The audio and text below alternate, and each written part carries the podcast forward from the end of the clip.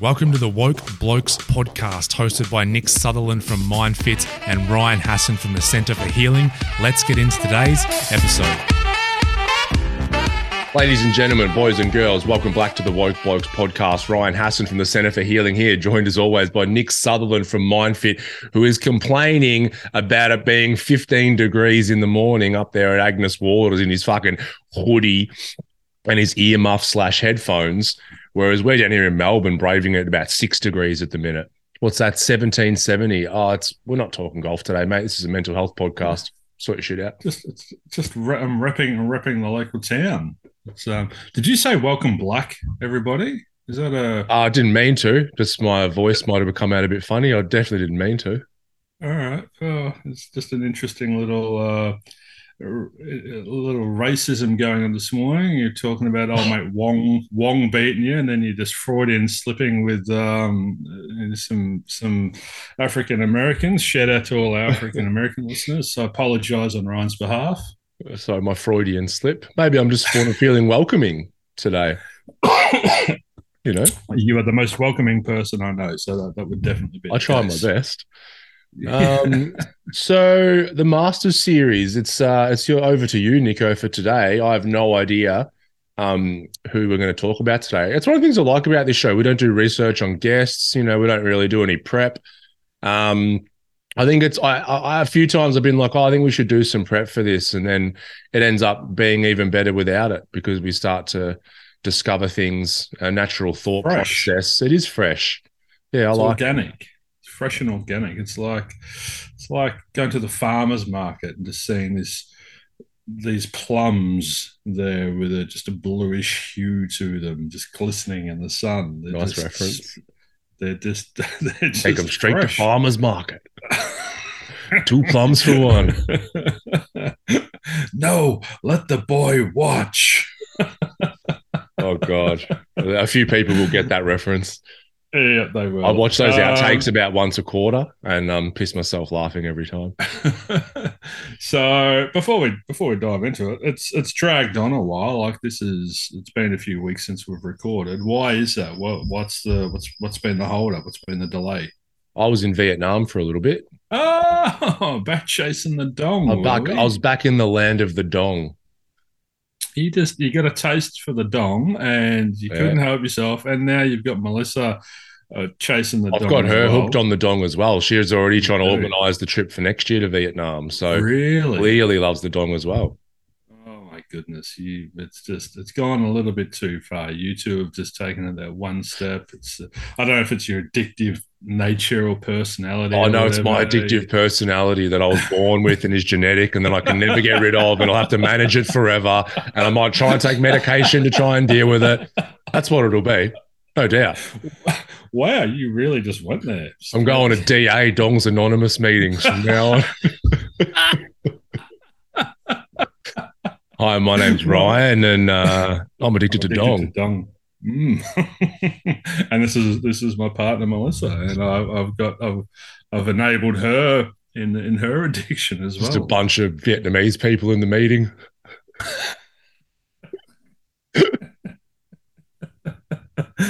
oh dear me. All right, yeah. So how was Vietnam? What were you doing there? What was what was the case? Yeah, we had a wonderful trip. We um it was funny because uh, those of listeners of the show know that myself and Nick we went on a golf trip to Vietnam in February, maybe a few months prior. Anyway, on with the story, and um, and uh, Melissa's been wanting to go to Vietnam for a while, so she's like, you know, you've gone with Nick, let's organise a trip. So we did it. We'd uh, organised it as a holiday slash. We did a bit of business stuff, like we invited a couple of our students along um, who came. You know, one came from Canada. Well, that's a that's a big flight from uh, Canada to Vietnam. Um, so so props to Chessie for coming along, and um, we had a great time. We just basically did a a tour. Melissa has a friend she went to TAFE with like 15, 20 years ago who's Vietnamese, and he used to run tours. That was his job over there. So he kind of came out of retirement to uh, take us through a lot of Vietnam, and and we did a lot in a relatively short period of time. So um, we started off north in in Hue, it was a city up there, and then worked our way south. Went Hoi An, um, another place I can't remember the name, and Cam Ranh to finish. So we are kind of working our way down in a in a bus to ourselves. And um, yeah, we did did heaps of stuff, mate. Cooking classes, lots of pagodas, temples, Buddha statues. We went to the uh, the the temple where Thich Nhat Hanh um, spent a lot of his time, so that was really cool to be able to be in amongst that. How's the vibe there? Chill. like really chill. Funnily enough, um, really really nice. And um, yeah, imagine if you could put on some glasses and and and see the metaphysical world, and like Vietnam's obviously got a uh, such a history um, and the war, obviously, but then you've got the the Buddhist side of it as well. So imagine seeing the energy, like the different color energy. Oh, the contrast. Yeah, the mm. contrast would be quite phenomenal. Obviously, all of the yeah. the trauma and the atrocities and everything, and yeah. then all, all, of the beauty as well. And a lot of what Fee, uh, the tour guide, was saying is, um, yeah, some of these these monks. You know, there was one in one of the places we went, and he would just sort of you know, meditate on this mountain and um, help a lot of the local people in the local villages and towns and whatnot. And then the king or whatever is like, oh, he's doing great work, this monk. So we'll just give him the mountain. And so they like gave him the mountain and we're like, you know, what do you want to do here? And they built this huge Buddha statue, these massive temples, these places for monks to train and everything. And it's just quite incredible that you'd, uh, you know, you just reward someone. Say, yeah, this monk's doing some good meditating. Give him a mountain as pay. I, I, I didn't know where that was going to go, but in my head it started going. Oh, and go. Well, what the fuck am I going to do with a mountain? Yeah. Um, uh, so, I have no attachments. I have, I have nothing. So it's not yeah. my mountain. But it's yeah, it's interesting. He turned it into what he turned it into. Um, but yeah, you're right. A lot of a lot of that trauma as well. Like you know, our tour guide as well, because he spent a, a lot of his life here and grew up here in Melbourne, and um, it's interesting because Vietnam's a communist country at the minute, mm. so it's mm, quite. Mm-hmm. When you're in the country, you don't pick up those vibes much at all. But when you're at, you know, airports and more official places, you kind of get that vibe a little bit more. You know, but he was saying, you know, very, very strong Vietnamese community, especially here in Melbourne. And a lot of them, uh, you know, don't want to go back because they have this idea of what Vietnam is, and it's just really not what reality is. Like it's a beautiful no. place with beautiful people, and so much to do and see and yeah, lots the, and lots of dong that you've been missing out on. dong Central. Yeah, I didn't I didn't pick up on a communist vibe. Obviously, you see the red stars and the banners and flags and whatnot, but that, that was the only sort of thing that uh, that I felt. Um, and do you remember one place we went? Do you remember a couple of times we went when we drove to the golf courses? We went past that Marble Mountain. Yeah, and and they pointed out. So we went there when we were on the way to Hoi An, and um, got to sort of go in there and, and go through all the caves and everything. And um, was bloody beautiful. Although I had to carry Tommy on my shoulders for up a mountain and down, but that was that was a good workout. Oh, what a what a what a what a weak child you've you've created. Yeah, just, just, I'm like, when are you going to carry me? You know, not yet, Dad. oh, fair enough. only four.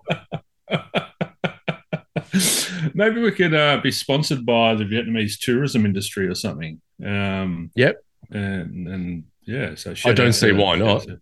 Yeah, that's to Vietnam Airlines. Yeah, surely someone who's connected to Vietnam tourism is listening to the show, and mm. um, you know, just get in touch with the powers that be and reach out to us. That would be us. We're the powers that be. No, no, of the Vietnam tourism. Oh, you know, right. The, the yeah, head, yeah, and then yeah. and then, re- and yeah. your people speak to our people, and we'll start, you know, speaking about Dong and Vietnam in the same way, but we'll get some sort of kickback for it, preferably Dong, to be honest. Sponsored golf trips. Um, very interesting segue because today's master, I can reveal, is Viktor Frankl. Oh, Viktor. Viktor Frankl. So it's an interesting segue because for those that aren't familiar, uh, Viktor Frankl was a um, Jewish psychiatrist living in Germany um, when when World War II came about, when Hitler came into to power. Um, I, I, think it's it's been documented that that um, Hitler wasn't a fan of Jewish community, so um, yeah, uh, the rest is history.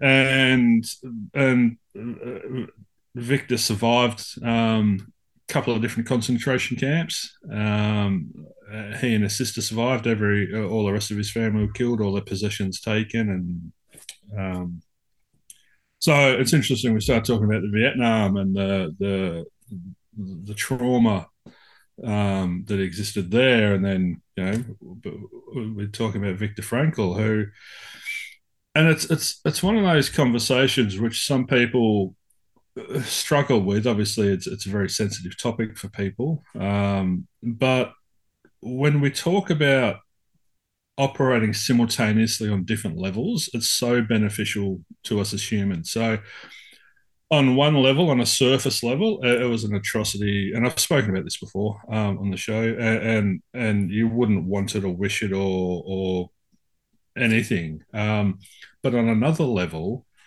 so it was wrong on that surface level. It It was bad. If you're looking at it through that binary lenses, it, it was terrible. But if you go underneath that, it's not good or bad. It just it just was. It was it, it was just part of existence.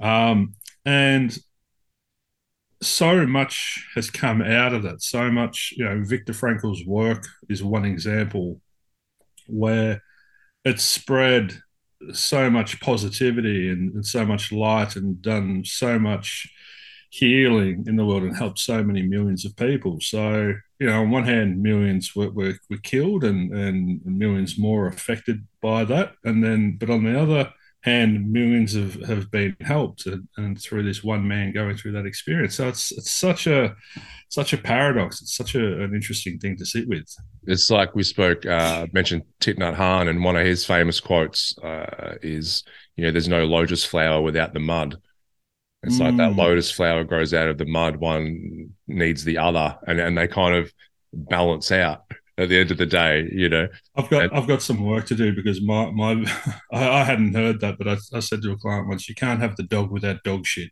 So it's not quite as elegant as as Thich Nhat Hanh, but um, I don't mind it. I don't mind I'll it. Keep working that, on it. Keep... Someone might be quoting you in a hundred years' time with that. there might be one very profound wisdom. Can't have the dog without dog shit. Sips. Go and meditate on that for a month and come back to yeah. Me. Hold some dog shit and just meditate mm. with that. Um, so yeah, Viktor Frankl. Uh, for those who haven't read the book "Man's Search for Meaning," where he talks about his experience in there, I read it. It's been many years now um, that I read it. But um, yeah, from him being having that background of psychology and everything, and then obviously being thrown into this situation, what I remember reading in that book is initially he was looking at everybody, you know, over a period of months in these concentration camps, which, like you said, are just terrible circumstances. They're horrible. Mm. And then he would see certain people um, contracting, really withering up. And, you know, a lot of them he saw, you know, die and they would literally you know, not be able to get up and walk and whatnot. And then he would see other people who had kind of this ability to to keep moving forward. And he, being, I suppose, you know, that psychiatrist and being used to watching people and trying to understand their processes, he was like, "Well, what's what's the difference here? What's going on?" And he was sort of came to the conclusion that it was people's attitude and the meaning they give to a situation, which will dictate the outcomes that they get. Um, I was trying to find the actual quote here. It's probably his most famous one. I've got, I've got, I've got a heap of them. So it's, yep. it's my show. Can I, can I, can I run through them for you, or do you want to, mate? Really run just, through them, mate. Go you, for it. You don't want to take over. You, I'd rather I mean, not, to be honest. just sometimes feel like I'm babysitting on this show, so I just it's a natural reaction. oh, it could be your controlling tendencies as well. But, Quite possibly. Um, hey. so uh, you should have seen. Sorry, sorry, just about the controlling tendencies. You should have seen the first time that we did the auto drive on the Tesla. I hmm. was fucking freaking out. Like Melissa was in the car with me, and my controlling part was so active. Um, oh. Anyway, we'll, we'll talk about that on another show. My controlling part. We'll definitely so, do it. We'll do it on the next episode, and we have to do it then. All right. you finished yet? Yeah, I am. I am. Yeah. Oh, good. All right. So he was around at the same time as Freud and Adler and and sort of the the start of the psychology movement. So there's sort of a couple of different schools. Um, so his was sort of the third school. Um, uh, and and so he he his his modality, um, the framework that he created was logotherapy. So the principles of that are basically that life has meaning under all circumstances, even the most miserable ones. So, you know, is, is in is in concentration camps, looking at all the suffering around him, and as you said, looking at some people who are just dwindling, and uh, other people who obviously weren't flourishing, but they were were, were still the fire hadn't gone out in them. Something, something was moving them forward. Something was yeah. giving them, giving them the energy to keep getting up and doing the horrible work and doing eating all the gruel and that kind of shit. Something was moving them forward. Yeah. So another principle is our main motivation for living is our will to find meaning in life. Uh, and that we have freedom to find meaning in what we do and what we experience, or at least in the stance we take when faced with a situation of unchangeable suffering. We, we so many people. So so that's fundamentally. He's he's talking about we are the executive decision makers. We we get to choose. There's all this stimulus out there, all this um, the, these experiences occurring. Life is happening, and we've got a set of filters that we're going to process that through and it's going to start forming beliefs and, and those beliefs create our perception which creates our reality. So he's he's really saying choose your reality. Um, find don't apply meaning to it but find the meaning in it. And so many people get caught in the trap of applying meaning. Oh this is happening and that means that we're never going to get out of here or that means that that person's terrible that means and and they create this very unhealthy, unhelpful, destructive narrative around their circumstances where you can be in a world of hurt and you can still find a sense of meaning. What in, in MyndFit, we talk about constructive and destructive paths, and, and it's the I can versus the I can't. So instead of falling down into that, I can't believe this is happening, I can't believe that's here, it's like, I can believe this is happening because it happens as, part of our existence. So, what can I do under these circumstances? What can I apply myself to? How can I make the most of this? It's not ideal. I'm not, I didn't choose for this to to be occurring, but it's it's here. It's it's before me, and, and it's very stoic and and Buddhist as well. It's it's that um, you know the obstacle is the way. It's it's like um, you know, it's here. I've got to deal with it and, and, and, attend to it. So it's like, what's this trying to teach me, or how am I going to grow from this challenge? As opposed, yeah, it's to- an it's an opportunity mm. instead of something to just really think that this shouldn't be happening. Like that's that's so unrealistic. It's just this yeah. shouldn't be happening. It, according to whom? Like uh, what? Yeah and it feels it feels so it's very irrational to say this shouldn't be happening. It's kind of the definition of irrationality because it is happening. And so we're automatically uh, wrestling with reality in that moment. And then it makes logical sense like you said to go well therefore it's like oh i can't believe that you know this relationship's not working out. Therefore i'm always going to have trouble in relationships moving forward. And that feels like a very logical step but kind of that's where the work is. At that first step where we're at, at, odds with what's happening and the second step is this therefore statement that we jump to the mind just jumps to very very automatically. And so we kind of we don't realize it's, it's, painting a future. It's painting a picture of what the, the future is going to look like but the future doesn't exist yet. So but then it becomes a self-perpetuating loop because then yeah. I carry that forward and it happens again. And then it reinforces that meaning that I gave the previous thing. And you can see how, like a snowball running down the hill and getting bigger. And so we've got to stop that snowball and start to give a different meaning to different things. And there's also not just, I suppose, giving a meaning to a situation that isn't beneficial for us.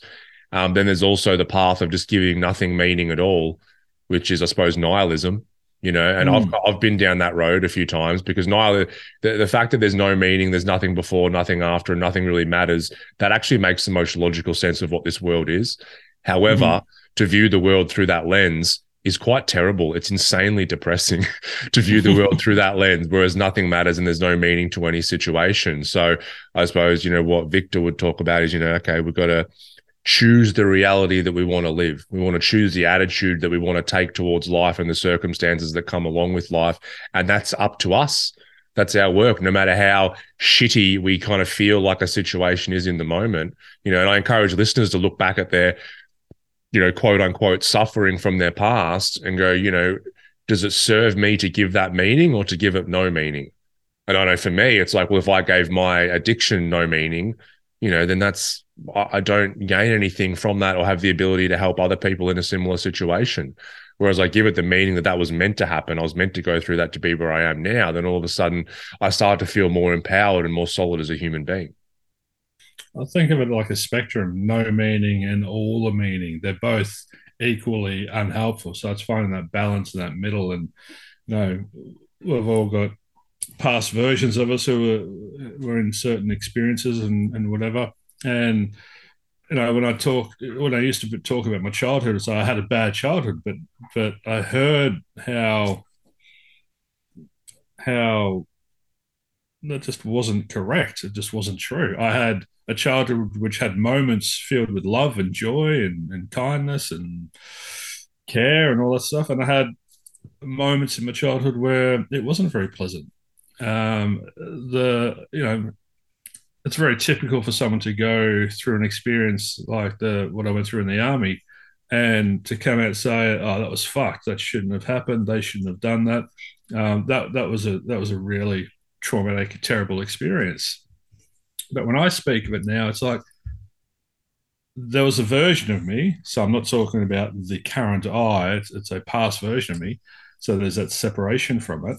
There was a version of me who existed at a time and went through something in which he didn't have the the skills to manage himself um, or to process that experience in any other way than he did, and was subsequently affected by it. And it, it, took him eight years to to find the value in that experience, and and that's the mud, and to become the lotus. Um, so it's only bad if you don't find the inverted commas good. Yeah, it stays bad, and you keep painting that picture and that narrative if it was bad until you find the value in it, and then it, it's balanced out, and then it's not good or bad; it just is. So I just had a childhood. I had a an army experience. Yeah. Um, we had, but so, just reminded me of some people who I hear a lot from people who come in to see us or, or students and whatnot. And it's so funny because there's, I think you can tell it's this automatic you know, this pattern. It's kind of a pattern we're talking about of thought.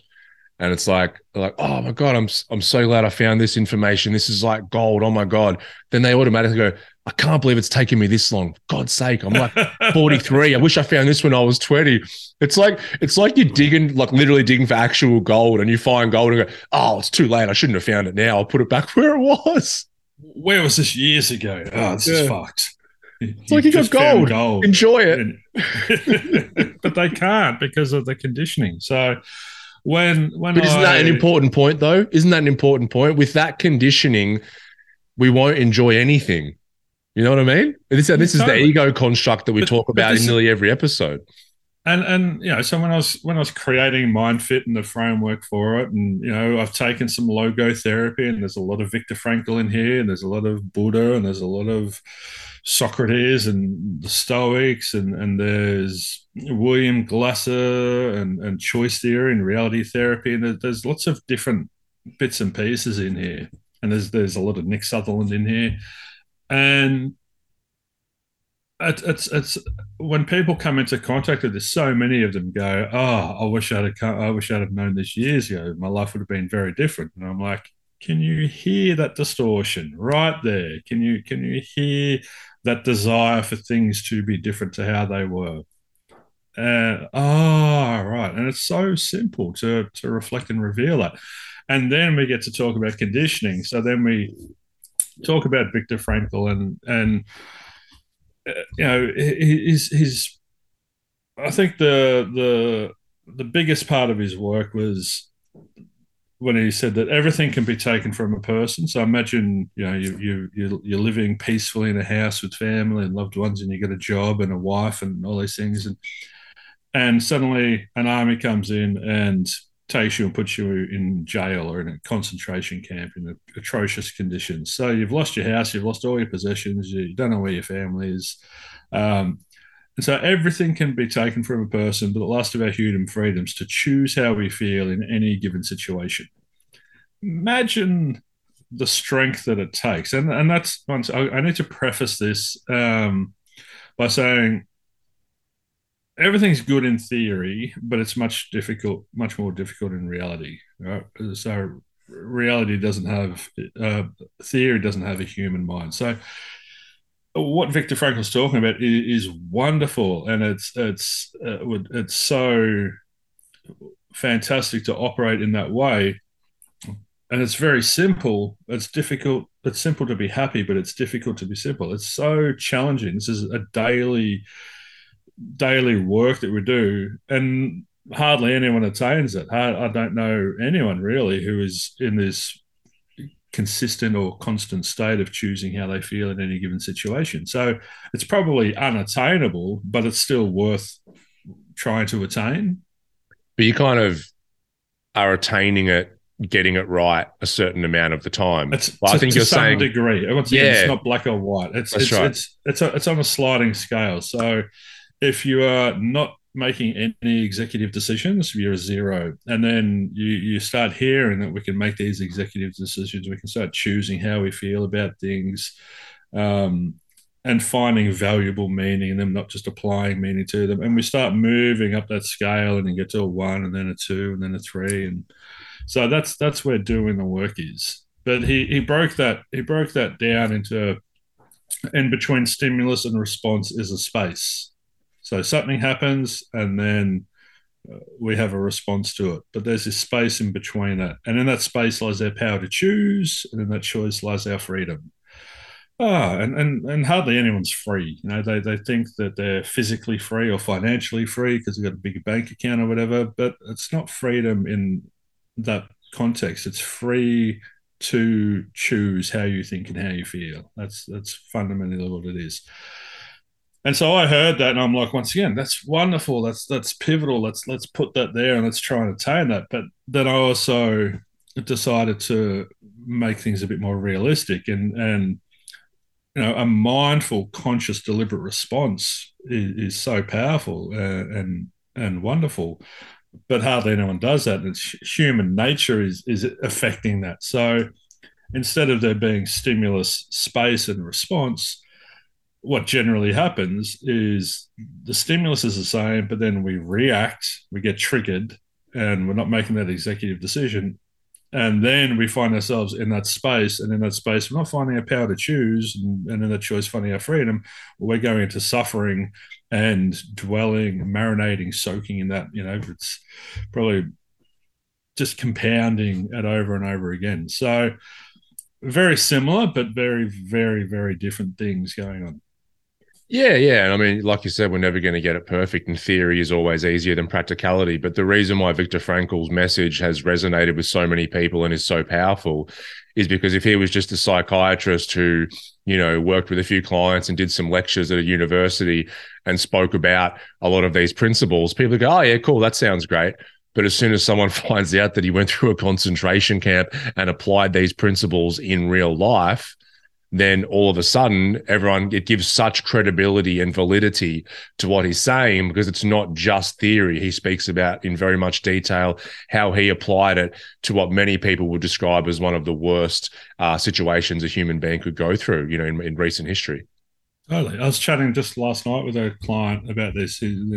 This client's studying, and um, we were, we're discussing him coming on board and being a practitioner um, in in the very near future. And we spoke about the the difference between a lived experience practitioner and a clinically trained practitioner. And Freud, you know, clinically trained and, and or or you know, very intellectual, very up here with it.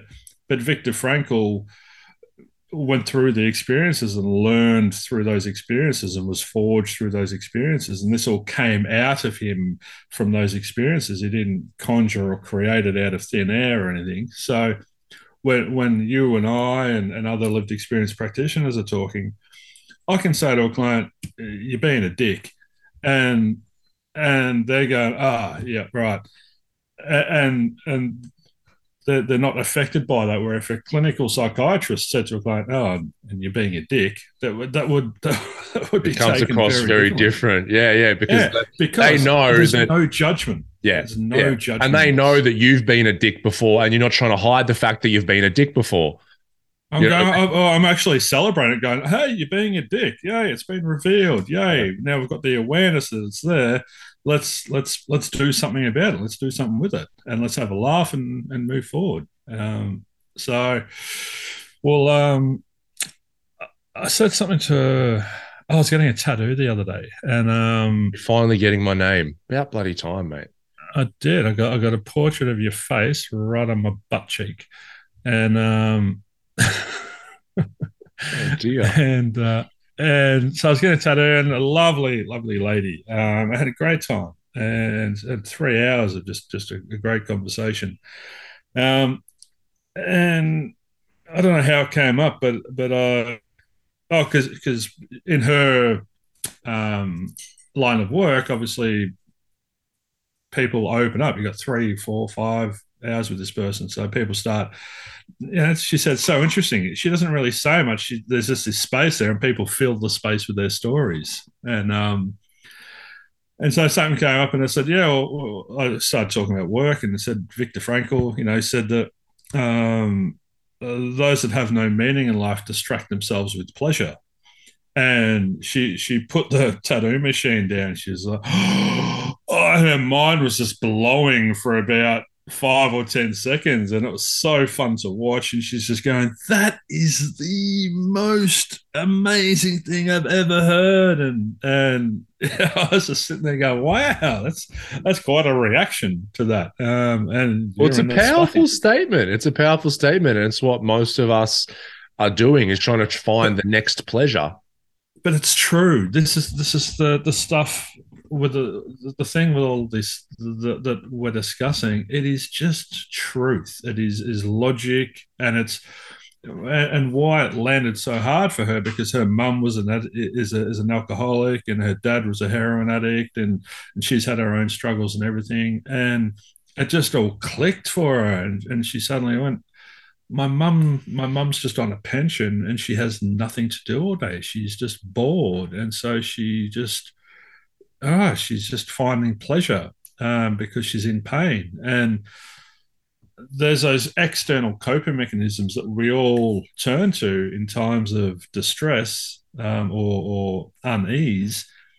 But when we start doing the, this work, we start we suddenly we're not we're not sticking band-aids on the symptoms and and, and getting a, a instant gratification quick fix. This is this is clients turn up in suffering and instead of giving them a coping mechanism, I give them uh, a nugget of truth or some wisdom or something of value that's going to empower them and they're going to change the way they feel internally. And, you know, this is why we're talking about the masters because there's so many path, different paths up the mountain, but it's about finding what lands for you, finding what resonates with you. And, and you know, Viktor Frankl stuff resonates with nearly everyone because it is so so simple. Yeah, yeah, you're making me think of uh, the elderly people and you know my grandparents, and I've seen it so many times. Um, obviously, people of that era grew up in a very, very different time. But you know, I, I would watch both of my grandmothers. Oh God, I've seen this so many times. But you know, their husband dies, and all of a sudden, this person who is switched on, you know, always doing something, you know, has motivation and all that, uh, starts to deteriorate very, very, very quickly, you know. Mm-hmm. And I watch, you know, I watch one of my nan as soon as my pop died. Use it or lose it. Yeah, like so she lost her meaning, and now I'm saying it's a different time because women should their meaning just shouldn't be their fucking partner. They should have other stuff going on. No, but but as soon as that, so the meaning women, went away. Go. you know, women's women's their identity is fully wrapped up in their children, and, and they get empty nest syndrome when when the kids move out, and they really struggle because they're that co and the kids have moved away. So, um, but for men, it's exactly the same, but with their work. So when they have no meaning, I don't I don't have kids to get up and, and look after. I don't have work to go do. As soon as there's no meaning, that's where we start to deteriorate and, and fall down. I think that's really what you you were witnessing. Oh, 100%. Yeah, it's a you can call it, you know, empty nest syndrome, but it's just it's a person becoming depressed because they've lost yeah. their, their meaning and, and part of their identity. And you know, I watched my nan, one of them after my pop died, and just straight away just uh, started losing it mentally. Uh, all she wanted to do was go to the poker machines every day, and I watched her. She get um, battered calamari and just eat the batter out from the outside and leave all the calamari on the plate. So it's like just getting through the day with these little simple pleasures. Wow. Exactly what that quote that you told the, the the lady giving you the tattoo is that mm. as soon as we lose that meaning, we will we will just chase pleasures and chasing pleasures is futile. I've spoken about it on the podcast before, but it was the ancient Romans who had all the opulence in the world, the, the elites of the Roman culture, and so all they were doing, they had all the resources at their disposal. They could do whatever they want. So what did they do? They did the ones who didn't have meaning chased pleasure. And so they would sleep with all the women that they want, do the drugs, alcohol. Then that wasn't enough. And then it was three women at a time and all this. And it got to the point where they had hit the pleasure button so often, they were starting to hurt and even sacrifice women and all and men and all these other things, just trying to chase the pursuit of pleasure. So it's a futile effort it doesn't lead anywhere positive. It just gets darker and darker and darker. But somebody in that culture as well, you talk about a lot, Marcus Aurelius, you know, he had meaning. He's like, I'm the most powerful man on the planet, but in service to that, I'm going to keep myself level headed and make sure that I check my ego on a daily and a moment to moment basis so I can be a great leader. About him. It wasn't about him. It was about the people. Where all those people having orgies and just getting. It was about them. Yeah, Just totally. Them. Yeah. But my, I'm, I'm, I'm witnessing it with my grandfather right now. He was with my grandma for 70 years. She passed away late last year, and I've just seen him. And and, and mum actually said he's asked her, "Can I just, can I be euthanized? Can can can I just be put down?" He's got you know, he's just going through the motions. He's, he's, going to bowls and he's going to this and he's going to footy and doing that. But you know, he was the he was the most one-eyed Essendon supporter and would ride the Essendon roller coaster like no one else. And he's gone to footy games. We beat Richmond by a point. It was a, a classic game. And he just sat there and was like, oh, oh, we won. And oh, oh it's just my heart broke. Yeah. I was like, oh, he's he's not even he's not even existing. You know, he's not here anymore. So yeah, there's a oh, yeah, it's terrible. We'll go through some quotes. So, um, life is not primarily a quest for pleasure, as Freud believed, or a quest for power, as Alfred Adler believed, taught, but a quest for meaning. So, um, Freud was addicted to cocaine. Let's be let's be serious about that. He's had he's had a massive um, impact on uh, the whole area of psychology, obviously huge, probably one of the biggest figures. But he was a, he was addicted to lidocaine. Yeah, but but a lot of it is being undone now as well. Like it served oh, absolutely initially, but now people are starting to go. Actually, is that yeah. really? Yeah. Does everyone want to have sex with their mum? Are you sure? Floyd? Yeah, yeah, yeah. Um, when we are no longer able to change a situation, we are challenged to change ourselves. Yeah, I, that that reminds me of a quote I heard. I think it was Dan Hardy. He said, um, "When you change the way you look at a situation, the situation changes." Mm. Yeah, so yep. very similar lines. Yeah, I love it. Th- those who have a while to live can bear with almost any how. Mm. Don't aim at success. The more you aim at it and make it a target, the more you are going to miss it. For success, like happiness, cannot be pursued, it must ensue. And it only does so as the unintended side effect of one's personal dedication to a cause greater than oneself, or as the byproduct of one's surrender to a person other than oneself. Oh, I need to unpack that.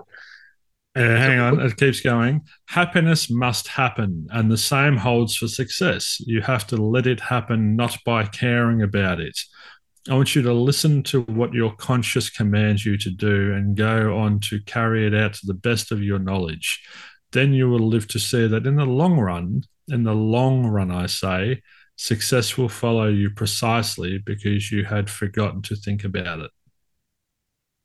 Oof.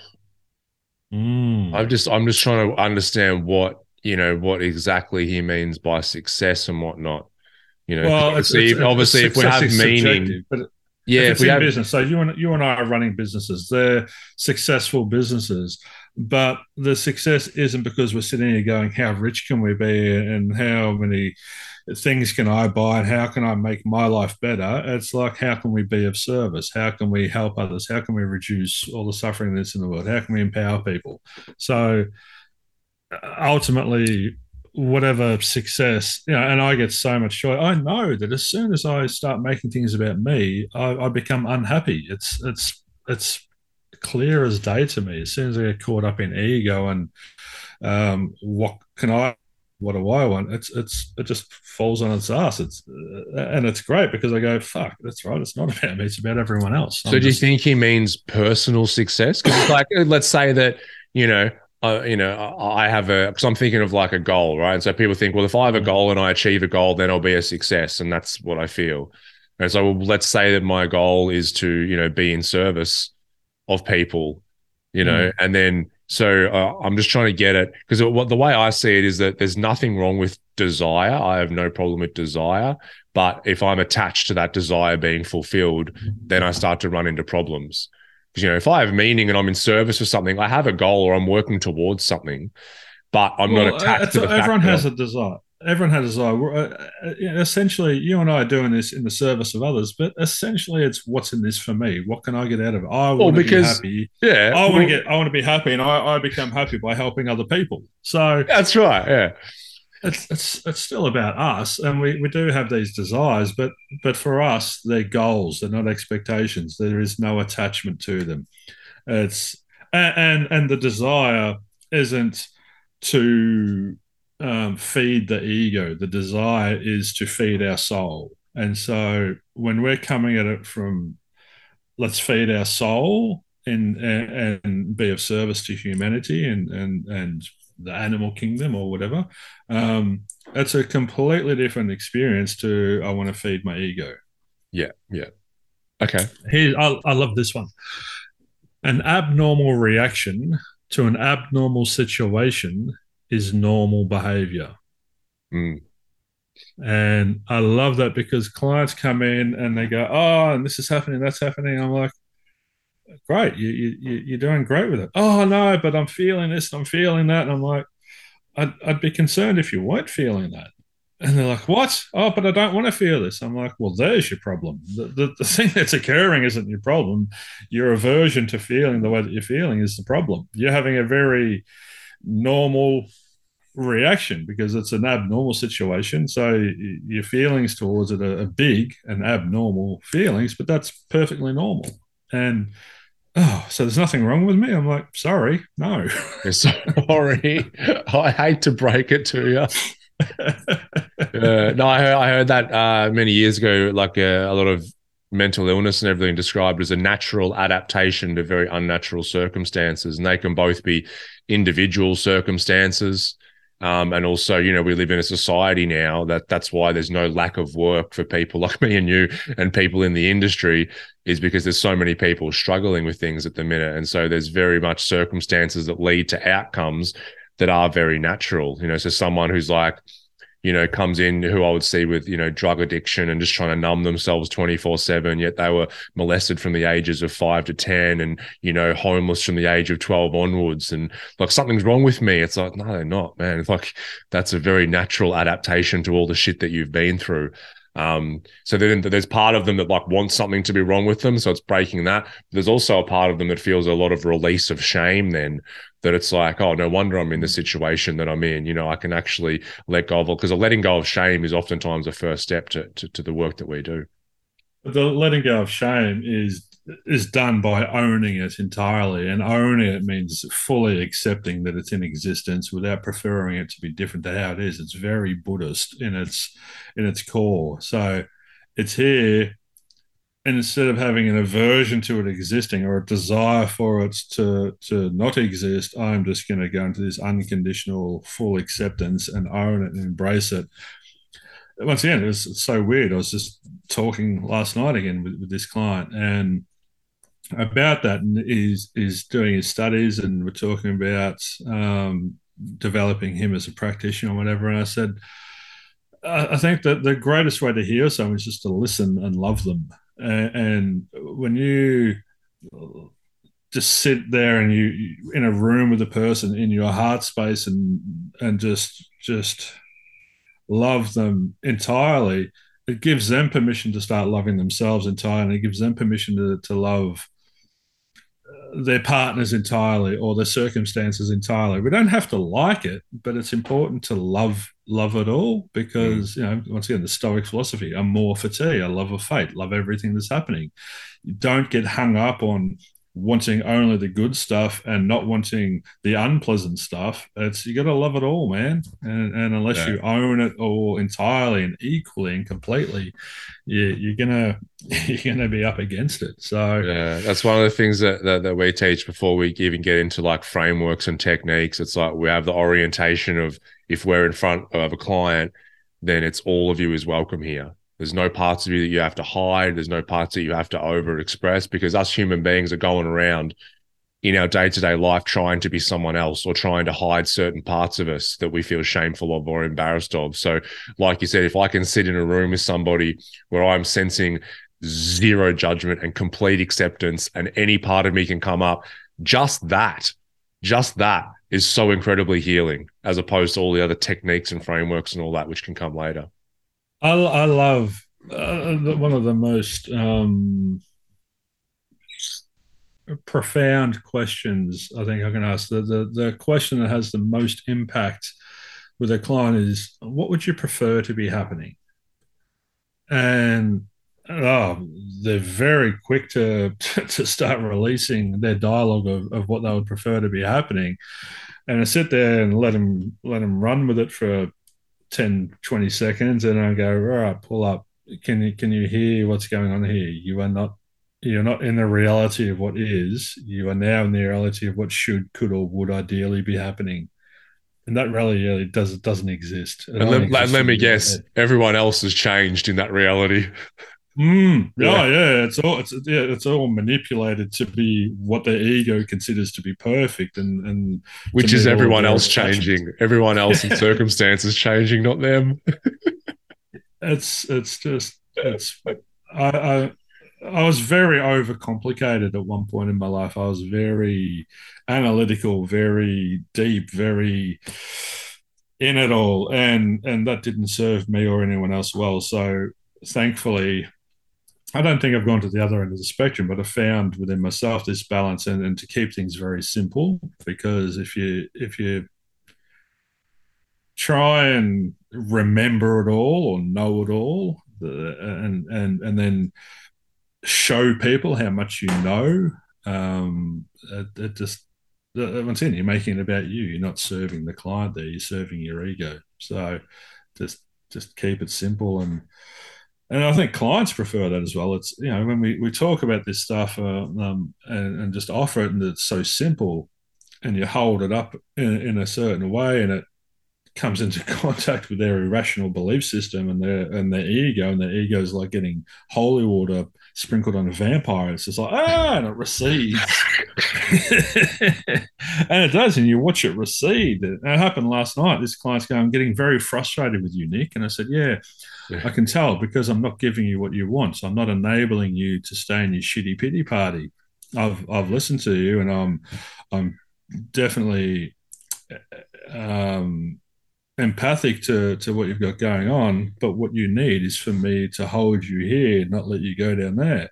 And his ego was really struggling. and It finally surrendered, and he came back around. And he's like, "Yeah, thanks, thanks for thanks for doing that." And I'm like, "That's all right. That's why we're here." And uh, you know, and it was, it was just a beautiful moment. But um, once again, that can only occur because oh, we've been through it. I think we've got that.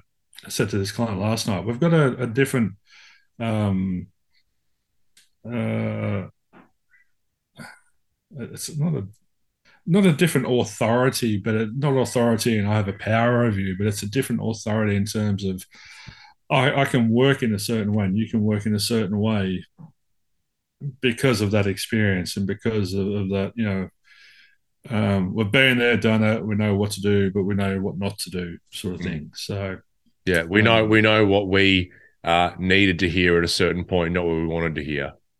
Yeah. So then it's yeah. like you know because very few people have people in their life that'll have difficult conversations with them that are actually beneficial for them, but will challenge them in the moment. It's only challenging for the ego, though. It's, yeah. it's so so weird. Underneath it, their heart, their heart is really appreciating it. Their their their soul is going, "Oh, this is wonderful. I'm so thankful." But there's an ego between what we're saying and that soul, and the ego is going, "This is fucked. Why don't you just enable? me? Why don't you just agree with me? Why? That's the funniest. Why don't you just agree with me?" I'm like, "Please," because you're being a dick because you're, you're, being so irrational. I'm not going to join you on that adventure. Yeah.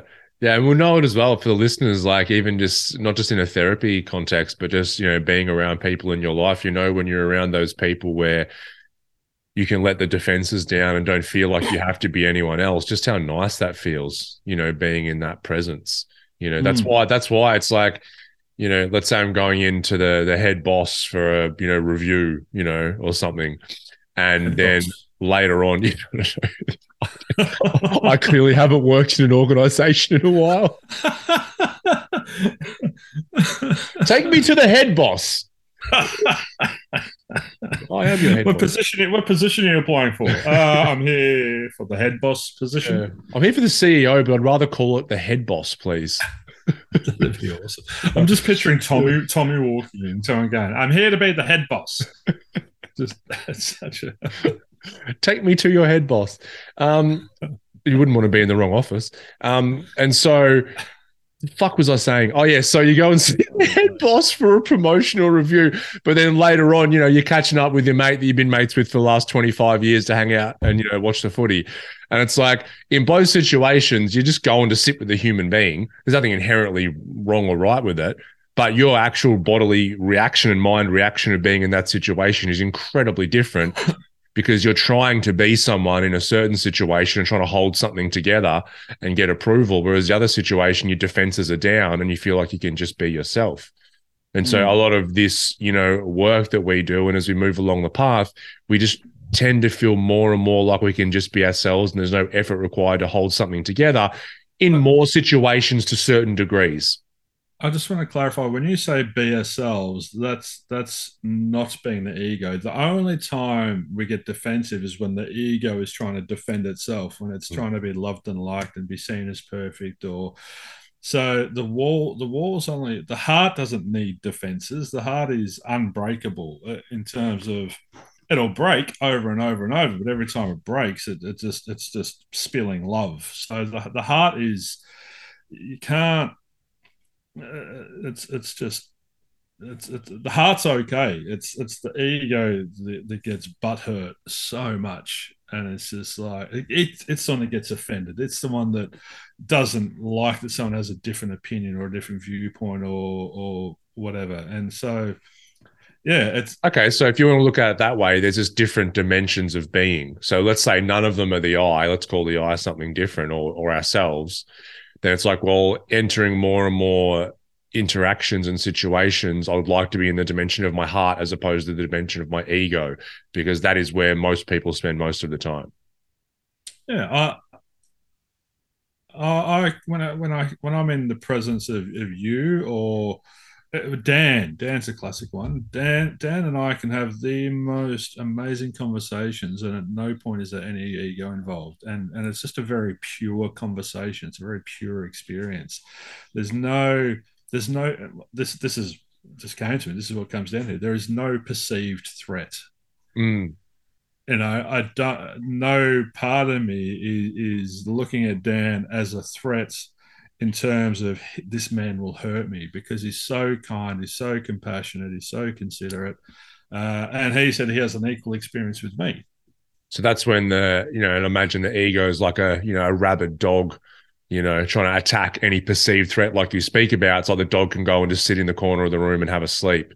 So those defenses yeah. come down in those moments. Yeah. Yeah. That, yeah. that perceived threat um, is a really good way of, of people looking at it, I think. Well, anxiety will perceive a threat, but fear will see a threat. So there's a there's a big difference in that.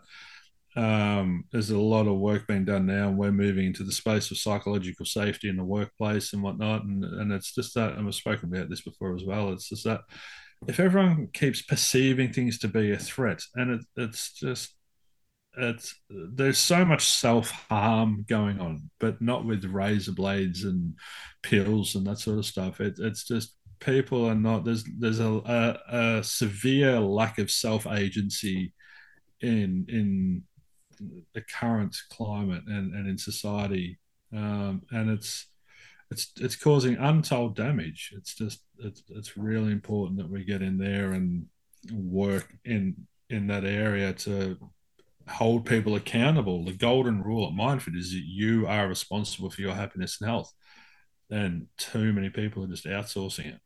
Yeah, so much, and you know, yeah, we talk a lot about the the physical self and the psychological self. And you know fear is there to help protect the physical self. And it's awesome. You know if i'm crossing the road and i've got my headphones on and a car's coming at 50 k's and it smashes a loud horn my fear response will get me out of the way hopefully you know in a situation mm-hmm. But you know most of the time all we're doing is trying to protect our psychological self and our body actually reacts the same as if our psychological self or physical self's under threat. So you know if i'm walking down, if I'm crossing that same street and people are coming the other way and I mistakenly think I'm, they're saying my name and they're laughing at the same time, then all of a sudden my eyes focus on them. I start to blur out the rest. I become very uh, tunnel vision and I start to get panic within my system because someone might be talking about me and laughing. It's all these responses that are happening all the time. The workplace is actually a great magnifier uh, for that because there's a lot of these dynamics school, going on. School, oh my uh, god! Workplace, workplace for adults, and school for, for children. Well, school, um, you know, in the in the socialization phase, yeah, we're trying to we're trying to work out where we fit in. You know, so where where you know, do I fit in over with the jocks there, or with the geeks, or with the the goths, What's or that kind identity? of thing? And, and and yeah, I'd rather fall in with a crowd um, that maybe doesn't feel like me and is destructive than be left out all by myself. Being ostracized yeah. is just so damaging for a, for a teenager. It's it's, a, it's it's the ego in full flight trying to create its identity. Um, and you know, and and the the black sheep or the odd ones are those that aren't trying to form an identity; they're just being, uh, and they're seen by all these other egos, all these other kids as a weirdo. There's so much judgment and criticism and yeah. condemning towards this beautiful creature that's just in existence because they see it as a threat. They're like, you are so different. You must be a threat to us. Yeah. Um, but with that psychological safety, let's bring it back around to, to Viktor Frankl's work. People aren't being the executive decision maker. They're not choosing how they feel in any given situation. They're, they're not they're not finding meaning in what they're doing because they're living in this uh, I, I want to be loved and liked by everyone. They're, they're, it's all they're in this they're in this very sad ego state or that ego dimension that you were talking about, and and in that they're just trying to. The ego is in the driver's seat. The ego is the, the making all the decisions and choices. Yeah, and it's the one that's going to go chase pleasure and do all that shit. So I encourage listeners, if you're on a little actionable step, you know, take a pen and paper out and write down an area of your life where you are experiencing some sort of suffering at the minute, some sort of challenge, and then start to write down, you know, what's the meaning of this? How can I grow from this situation? And start to ask yourself different questions because uh, the quality of our life is determined by the quality of the questions we ask. Ask a, ask, oh, want a better answer? Ask a better question. Yeah. Um, so but start with what would i prefer to be happening what would i prefer to what would i what would i like to be different right now? Because you're going to very quickly start realizing that that's that's your attachment there. And based your... on listening to this episode they'll probably get one or two lines in and go yeah yeah i get it i get it. I could write a page but i get it. And then yeah uh, uh, you know a mantra i created for myself because I, I wasn't doing what i'm teaching people to do now. Um, uh, so in order to embody that within myself. Firstly, a mantra I created was how how can I become a better person for having been through this experience. So that puts me in a position where I get curious instead of it puts me in that space between stimulus and response. And I'm like, right, where's the value in this? It, it didn't feel very pleasant, um, but how can I grow? Where, where's the where's the opportunity here? Or that felt pleasant, but still, how can I become better for having been through here? Um, you know, was it was it pleasurable? And that this is this is the the the difference between happiness. It's the, it's like a people mistake pleasure as happiness, but it, it's sort of a a faux happiness. It's a it's a manufactured happiness. Mm. Yeah, um, happiness is really content with with things just as they are. So lots of we've all got so much work to do. We, we do so much work to do. Get your shit together, us and everyone. Yeah, us and everyone. all right. Hats off to Viktor Frankl for the life that you lived and the teachings that you've passed on. Like Nick said at the start, after you know, great catastrophe, can we see these great uh, positive ripple effects happen in the world? And and and he is definitely one of them. So a big thank you to to the master, Viktor Frankl and all the masters that we've spoken of and haven't spoken of. There are so many. You know, a, a lot of people go, "The world's fucked. The world's terrible. The world's this," and because they're only focusing on all the doom and gloom. Sounds like a bad attitude. you need an attitude readjustment, son. Yeah, um, that's what Viktor Frankl would say. so shift your focus, shift your awareness, shift your attention away from the doom and gloom, and, and don't only shift it onto the wonderful, fluffy, lively stuff, but but have a have an over overarching perspective of things, and and understand that it's all equal at the end of the day. Beautiful, Nico. Thank you as always. Thank you, everybody, for tuning in. Shout out to Helsinki. What's up? Uh, we'll see you all next week. Peace out. Thank you for tuning in to the Woke Blokes podcast. Please don't forget to subscribe to the show. Also, leave us a five star rating. We thank you so much, and we'll see you all next time.